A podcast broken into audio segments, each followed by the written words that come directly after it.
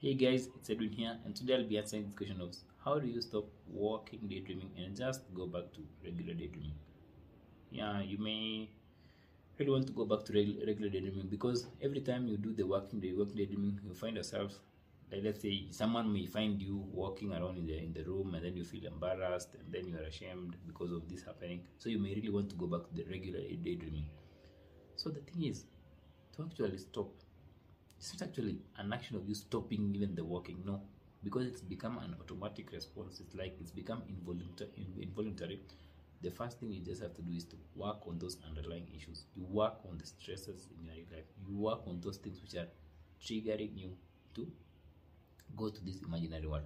And those things which are triggering you of course stress and anxiety. And those stresses and anxiety have root causes in your life. It can be from your emotional neglect can be from how you view yourself. It can from those be from those negative aspects or negative beliefs you have about yourself. Because what happens is the mind pulls you or takes you to or or makes you walk as you daydream because it's trying to protect you.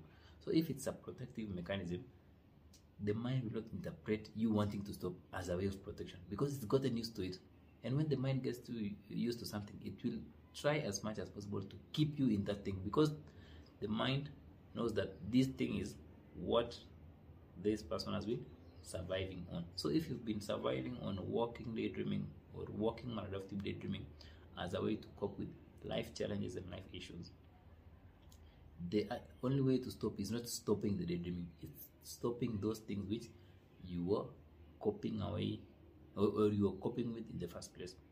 Because what caused this walking daydreaming was you coping with something.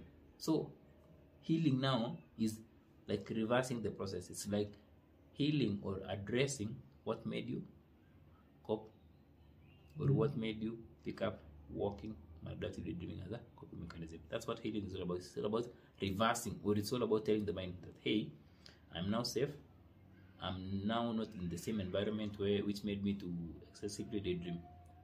That's how you stop walking daydreaming and go to regular daydreaming or go to controllable daydreaming by just working on those underlying issues or working on your managing your real life stresses and your real life anxieties so that the mind will feel that you are just safe and you don't need a coping mechanism for you to survive like you don't need a coping mechanism for you to exist or for you to live. You can just stand by yourself feel your emotions process your emotions face life issues deal with pain head on.